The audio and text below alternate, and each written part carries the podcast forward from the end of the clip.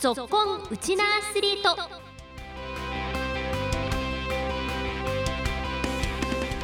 皆さんこんにちは。ラジオ沖縄アナウンサーの杉原愛です。この番組は学生スポーツからプロスポーツまで県内で活躍するウチナアスリートを全力で応援しようという番組です。今年3月からこの番組では今年開催されるバスケットボールのワールドカップに合わせて特別バージョン沖縄バスケットボール特集沖縄バスケヒストリーをお送りしています。沖縄のバスケットボール界を牽引されてきた指導者の方々の人生などにフォーカスを当ててインタビューをお送りしています。今日も15分間お付き合いよろしくお願いします。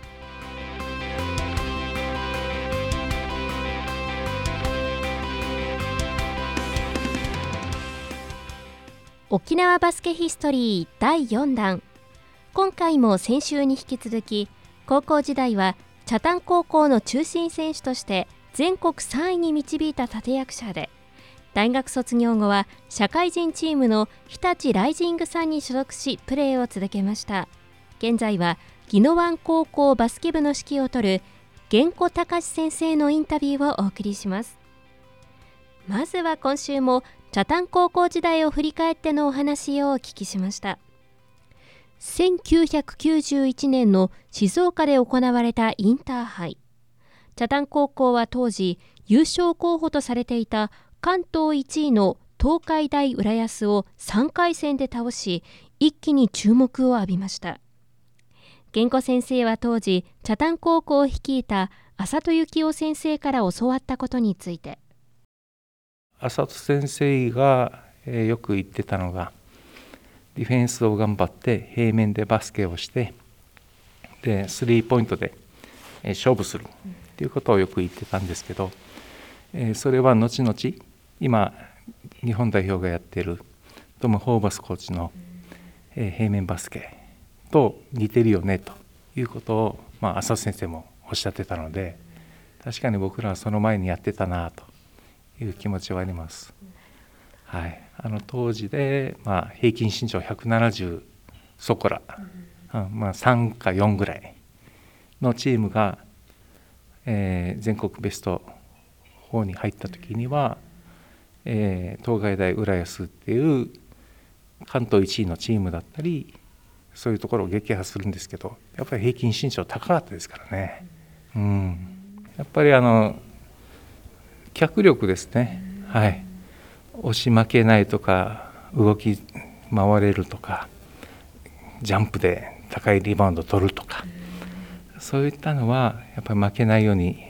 日頃の練習で頑張っていましたね。当時北谷高校のマネージャーを務めていた今しな子さんは高校時代の源子先生の印象について、高校時代の源子先生って言えないんですけどね、源子はやっぱり独特なプレーして淡々とする人でした。だからシュートして淡々とカットインとかしていってっていう、で浅戸先生に怒られても淡々としてる、もう平常心の人だった。マネージャーの今さんは北谷高校時代のインターハイの後、スラムダンクの作者井上先生からも声をかけられたそうです。その試合が終わって優勝候補に勝ったんですよ。でもすっごいみんな大興奮してて、男子バスケ部のマネージャーだったんで女性一人だったんですよ。でその男性の中に一人混じって、もう男性に負けないように応援してて、ただ終わって大興奮の時に井上先生から、あの時はもう井上先生なんて知らないんですよ。なぜかというと、あの時本当に取材が多くて、北谷って優勝候補に勝ったっていうのもあったからだと思うんですけど、月刊バスケットからも本当にいろんなところから取材あって、あの時だから、その時井上先生って分からず、ただバスケの北谷高校のユニフォームとか、あと横断幕のこととか、応援の仕方とか、あとなんか聞かれて、でその時に男子コートマネージャー別にいるっていう話したら、このコートマネージャーの大城春樹さんっているんですけど、この人も呼んで、この人はこの人で浅瀬先生のことを聞かれたりとか、いろいろそういう感じで話をしたんですよ。でその話した後にホテルに戻ったら井上先生が来てて、その時に麻人先生にお会いに来てたみたいで、その時にあ、その方が井上先生だったって気づいて。北谷高校が快進撃を見せたその大会にスラムダンクの井上さんが主催に来ていたことを今さんは今でも覚えています。漫画スラムダンクにも影響を与える大躍進を見せた北谷高校バスケ部の一員として活躍した源子先生は高校卒業後、近畿大学に進学。大学でも結果を残し、卒業後は現在のサンロッカーズ渋谷の前身である社会人チーム、日立ライジングさんに所属しました。チームに所属することになった経緯や、指導者の道を選んだ理由について。入団の経緯はですね、またこれも、面白くて、西日本の学生大会を6月で終わってですね、はい、そのまま北谷高校に教育実習に行ってたんですよ。そしたら北谷高校の3週目か4週目の教育実習終わりの頃に連絡が東京からありまして、10日後にちょっと東京に来ないかということで入社試験がありました。バスケの生活をしたいですかっていうような形の、面接試験になりました。当時はね、もちろんこの BJ リーグ B リーグっていうものをまだ発足する前だったと思うんですけれども、今のこのまた B リーグっていう、また沖縄にもねチームができたっていう環境を思うといかがですか？とても羨ましく思います。当時沖縄にはプロはなかったので、日本リーグっていう形で選択したんですけれど、今の子たちは、身近に琉球ゴールデンキングスさんがあったり、全国各地にいろんなプロチームができてきてますので、すごいやりがいのある職業の選択肢としても、あとそのプレイヤー終わった後の選手生命終わった後の活動の在り方っていうのもすごい考えられる環境になっているので、とても羨ましいなと思います。ご自身は今社会人も経験なさって、今高校でバスケットボールの指導もなさってますけれども、指導者になろうと思ったのはどういう思いがあったんですか？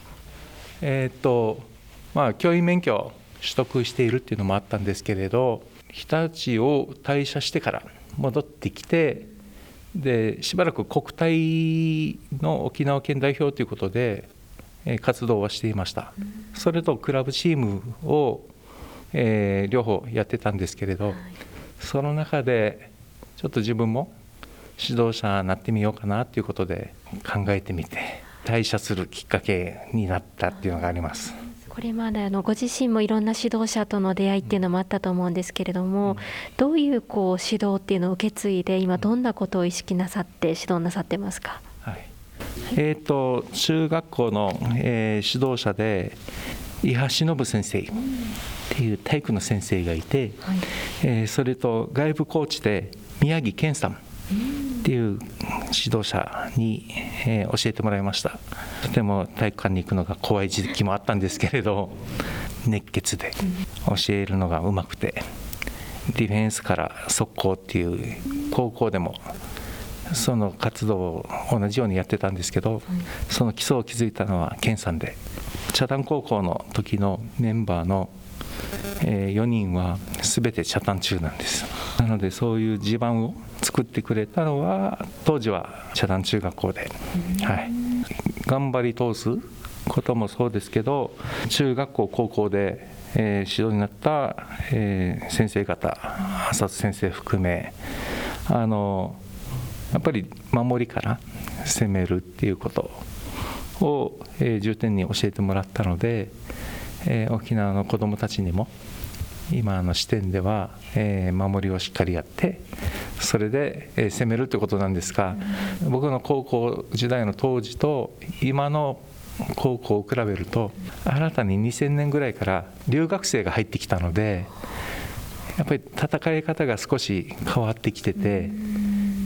この外国人の高さに対して沖縄は留学生がいない状況の中でどうやって戦うのかっていうところがすごい、スリーポイントシュートだったり平面のミスマッチでどうやって超えられるかっていうところを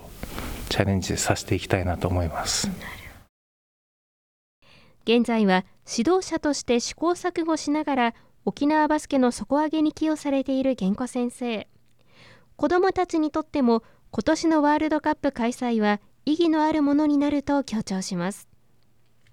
沖縄でワールドカップが開催されるということはもう夢のまた夢で、普通ね、海外で開催されるワールドカップなんてなかなか現地に行って見れるもんじゃないので、ぜひ見に行きたいなと思います。もう子どもたちも全員連れて、はい、学校全員でっていう勢いがあるぐらい、それぐらいもう見れないものが間近で見れるっていうことなので、すごい期待しています。やっぱり技術的な面もそうですけど、やっぱりどういうふうに取り組むのかとか、バスケへの取り組み方、環境、そういったのも勉強してほしいですし、ゲームを見てるとすごい楽しいと思うので、躍動感だとか、はい、技術的なものとか、そういった一つ一つを真似してほしいなって思います。改めて沖縄にはキングスというチームもできて、アリーナもできてと、本当に沖縄のバスケ界どんどん発展していってると思うんですけれども、これからの沖縄のバスケ界がどういうふうになってほしいみたいな、どんな思いがありますか？沖縄のバスケ界ですね、今実際プロ選手だとか、大学で頑張っている選手っていうのは結構多いと思うんですよ。でミニバスケットボールも、結構盛んですし、中学高校とバスケットもすごい熱があって、いい環境だなって思うんですが、高校バスケでまず実績をちょっと作っていかないといけないなっていうのが課題だなって今感じていて、はい、まあ、留学生の、いる学校に対してどうやって勝っていくかとか、そういったものも含め、で大学バスケも、最近充実してきて頑張っている学校さんいらっしゃるんで、そこを盛り上げながら、はい、みんなで頑張っていきたいなと思っています。でその中で、国体の U16 と、ナルネン男子っていう少年と、ナルネンがあるんですけれど、なかなか最近結果が出てなかったんですが、昨年は、少年男女と、ナルネン男子の4つのうち3つが栃木国体に出場することができて、国体自体も盛り上がるようになってきています。ここ数年なかったので、そこがちょっと成長してきているところかなと思っています。源子先生は今後も沖縄バスケの未来を見据えながら、将来の沖縄バスケ界を支える選手の育成に力を入れます。以上、ここまでは2週にわたって宜野湾高校バスケ部の指揮を執る源子隆先生のインタビューをお送りしました。沖縄バスケットボール特集、来週もお楽しみに。お相手は杉原愛でした。